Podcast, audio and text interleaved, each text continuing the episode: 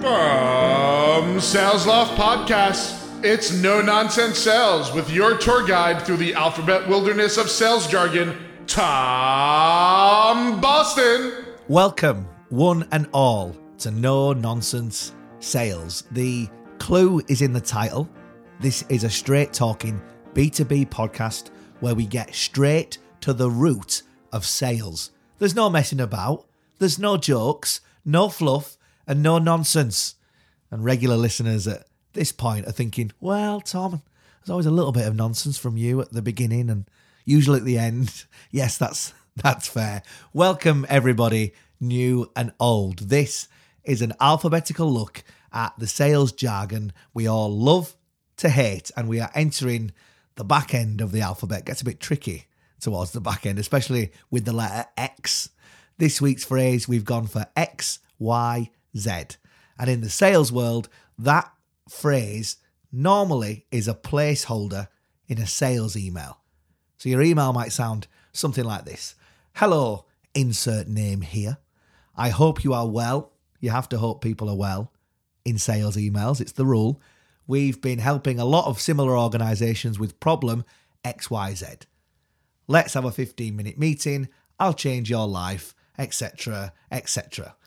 And it's that part of the prospecting process that we're focusing on this week the XYZ, the problem. Easy to skip over that part really in sales. If you're prospecting someone in charge of, let's say, revenue, you might say, okay, we can help you with revenue. You want more revenue, probably. That's probably a problem. So, what I'll do is I'll whack that into a prospecting email and hope for the best. But actually, as a modern seller, you need to go one step further. You actually need to live and breathe your buyer's XYZ. When you understand your buyer's pain points, you can understand them. You can relate to them. You can communicate with them on a level. Demonstrating that you understand the struggles of your buyer opens up opportunities to then present your solution to solve their needs. And a lot of sellers just focus on themselves. I know I did for a long time. But whether it's a sales email, a sales call, a piece of LinkedIn content, a prospecting video, whatever it may be, it should be about your buyer's XYZ, their problems. Because when your buyer can see that you feel their pain, they'll be more likely to choose you as the person to help them heal it. My guest this week has been solving problems for years. He is David Meyer, Managing Director of SD Services and Chief Revenue Officer at Clarify. Having been in the world of sales for a long time, he now empowers growth and change in sales and marketing. It's really great to have someone with so much experience on the show, but I kicked off the show by asking if I could say that David was a somewhat veteran of the sales world. Yeah, we'll we'll go with veteran. That, that's that's a that's a polite way of putting it. Yeah. What is the difference between a sales team now, the modern seller that that you might be working with, and then sales teams back then, right? 20 years ago. Is there a big difference? Have things changed? So I think things definitely have changed. I would say the teams themselves probably haven't changed a great deal. You know, the the the people, what they care about, where they want to get to, uh, you know, the ambitions they have. I don't think those things have, have, changed a great deal at all. But if you look at um, the tools in particular, um, those have fundamentally changed. When when I started my career as an SDR in kind of year 2000, uh, in the la- one of the previous uh, downturns, I had a phone, I had a bit of email, but email was quite not a new thing, but it was it was still a bit out there. Um, and the idea of using it for prospecting was a bit different. Um, and and that was pretty much it. Um, companies didn't really have very good websites. If they did, they were pretty basic. So so yeah, I think the tools have moved on a huge amount, and the process and the people have had to follow to a degree. And you kind of slipped into one of my pieces of content that I put out recently, which was when I started back in sales, all I had was a phone and a pen, right? Because I've heard that before, uh, yeah. or a phone book. Yeah, all I had was a phone book. But now that we've got more tools than ever at our disposal, do you think, that, think that's a good thing? Do you think that's a bad thing? Uh, wh- where do you stand on that? Like, you know, the sellers have more time to prioritize now with, with more tools? What does that look like for you and your teams that you work with? I, think the the best people make the best of those tools. So, in fact, you probably see it. There's a Formula One car behind me. When they brought in things like traction control and active suspension and things like that, there was this big fear that it was going to take away from the driver's talent. And the reality is, the good guys were still just as good because they knew and spent time and invested time in how am I going to use those tools to be even better. Um, and so I think it, it, arguably closes the gap a little bit between the very best and and the kind of good or average. Um, but it, it, doesn't. You still have to be good. Uh, you still have to know how to use the tools. You still have to be able to. Ultimately, people buy from people, and and a huge part of that is still going to be there. I think if you look at things like AI now, I think the creativity that the individual brings to how they use that AI, how they tap into it, is going to be the a, a key component in differentiating performance in there. Love that. So you mentioned there uh, good salesperson, and the next question I have for you is what makes a good salesperson a great salesperson? So what is it for you that sticks out when you're looking at sellers to to really make them great?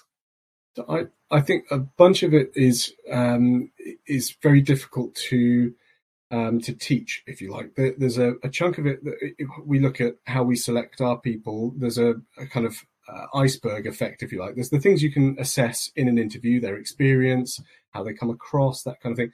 But there's a load that you need to dig a bit deeper for. So, are they smart enough? They have to be really smart to be great. Um, but then they they have to have the right values and the right motivations, the things that that make them want to do, to be good and great at what they're doing and, and push beyond. Um, that that's kind of innate and probably was there when they were seven or eight years old. Might have been applied in a different way, and then you're building the skills and knowledge and capability on top of that. So, so I think there's there's a bunch of it that you. Uh, it's not impossible to change, but it's going to be a long, hard slog for somebody to to fundamentally change what they care about, how they they turn up every day, the work ethic they bring, those kinds of things, um, and then the knowledge and the skills they can absolutely learn and develop and, and get better at. So, yeah, that's that's my short answer. Is uh, they're they're both made and uh, and born, if you like, if you want the old nature nurture kind of argument. Yeah. So you mentioned there um, the interview process when you when you're speaking to sellers, and one of the the phrases and terms that always comes out on those processes is problem solving. Now, do you think that modern salespeople uh, are good at solving problems or, or spend enough time on problem solving? So uh, uh, it's very difficult. If I characterize all salespeople the same, that, that's not going to be great, is it? I think I think we have a problem in sales. My personal kind of uh, crate to stand on is that uh, you've got a, a, buying process and a sales process, and salespeople, generally speaking, eighty percent of them are really good at running a buying process. Customers decided they've got a problem. Customer knows they need to fix it. Wants to look at the options what's the best possible price? How do we drive and navigate them through that process?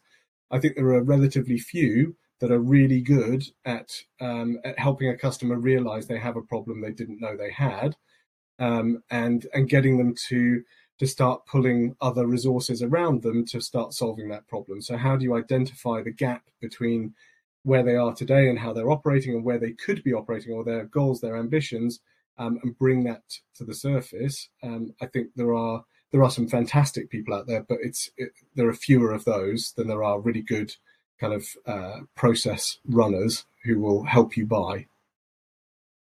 So, the, so the really good ones that are out there, then what what are they doing differently to really get to know their buyers? X Y Z is the title of this podcast, right? To get to know their buyers' problems. Uh, what what are they doing on a daily basis to make sure that they do uh, really fully understand the the problems of their buyers. Yeah, so I, I think they're they're doing their homework, um, which is a bit boring and a bit hard work. But um, but it, before I became a, a, salesperson, I was uh, a bit lost and didn't know what to do. And I started out uh, in down the path of a science degree, doing marine biology. And I think sales brings a lot of that methodology to it. Work work out your hypothesis. What do you think their problems are based on the research that you've done? Go and look at the website. Go and look at what people are doing on social um, know a bit about what goes on in their industry, their organization, them as an individual and their role, um, and then develop a bit of a hypothesis, then go and test it and refine it. Because you're probably not quite right, but if you're closer than most people, you're going to have a chance of, of having a conversation about what's going on. And then, then you're into classic kind of sales training area, which is how do you ask good open and closed questions to to build a picture of what's going on in that organization for that individual try and connect that to value in some way pull the numbers together to to, to build a story for why they need to change and why they need to do it now. Yeah so you mentioned you mentioned homework there and that's one of the things that sellers you know they don't want to waste the time doing all that do they david you know? But it's got it's got, it's got to be done. But I, I don't know what you think of this. This is what i found when i was a, a seller. Actually sometimes doing too much research can be a mistake, right? Because you're never hmm. going to know as much about an organization as the person that you're prospecting, right? So I think it's about, I think it's about having a balance of having some understanding, but then also being curious to, to learn more. Uh, a huge mistake I made in the early days of my career was trying to sound like an expert on everything. And with this accent, that is sometimes quite difficult, right? But I think what I learned was actually if I can, if, if I can be curious and I can be inquisitive uh, about people's organizations and their setup, then that really opened up the doors to, to have better conversations. What, what, what do you think of that? Oh yeah, hundred percent. I don't want to come across like uh, like the answer is to be the smart aleck who thinks he knows all the answers. That doesn't work. You you have to come from a a more um, inquisitive and humble kind of position. But I think it's uh, it's what I wouldn't want to do is turn up in a meeting where I'm asking them all the same questions that I could have got online. Um, you know the really basic stuff, um, because then you're, you're wasting their time. You're not using their time efficiently and effectively. Um, and also that you're trying to find a way of being a bit different. Um, and my view is the questions you ask can make you different. Um, but you're absolutely right. It's really it's a there's a Goldilocks kind of window in there of um, too little, too much, and and what's just right. Um, and and I can't do justice to how you do that in ten minutes, but um, but there, there's a, a, bunch of process that you can put around how do you teach people what to look for, what to ignore, what not to get delving into. They don't need to become a kind of financial Um, analyst who's now going through their their annual report looking for the finite detail. They really don't need to do that, but at the same time having a basic understanding of you know is this business profitable? Is it growing? Is it shrinking? You know, and, and what how does that perhaps tie into the capabilities you've got? And if it doesn't, don't bother doing. Don't research that. It's it's interesting, but it's not going to help you. So yeah, it's it's how do you balance all of that? And speaking of getting that that balance right, what would be something that a, seller could do uh, to demonstrate a clear understanding of their buyers' pain points? Have you have you come across uh, any tried and tested methods of oh yeah I've gone down this route with my team and that's really helped them to, demonstrate an understanding of pain points? I think um, uh, everybody probably uh, plays this playbook, which is that other people in your role in your industry have shared problems A, B, and C you know which of these is most important to you that that kind of playbook works really well if you've done you know a bit of broad based homework. But but it's still a lot of people are now doing that. So as with all these things once everybody starts doing it it's not different anymore. You, you're going to have to build on top of that. And and so you're looking for some specificity around what they're doing. Again if i drag it back to ai for a minute i think there's an opportunity to kind of link some of these things. You know if i know what they're interested in on a personal level, and I've got a, a, a kind of business connection that I can make, get ChatGPT to write a poem about the two, or whatever, whatever you know, however your creativity flows, get get it, start putting those pieces of information together in a way that that gets somebody to sit up and pay attention because they're getting bombarded. The that is the one thing that has changed in the last 20 years is a there are more channels but each of those channels of communication is so packed full of stuff that people are having to filter really fast on the basis of the information they're getting. I mean, Tom, you, you, probably don't remember, but you were the sales developer who who first got into us as a as a organization, and and ultimately we we kind of came on board as, as Salesloft customers. And and when I talked to the team that spoke to you, they said you did a, a you know a really a, a very good job of differentiating right from the outset, mostly off the questions that you asked. You'd done a little bit of homework, and then you were asking good questions about what was going on for us and inferring what the kinds of problems we might face would be. Well, David, they always say end on a high. And uh, I can't think of a higher end than you saying I'm good at sales. So I think we should look at rounding off the podcast. But no, that's really great feedback to to hear, and, and thanks so much for that. But yeah, I nothing's changed for me, right? I think that it's something I speak to people about all the time now, right?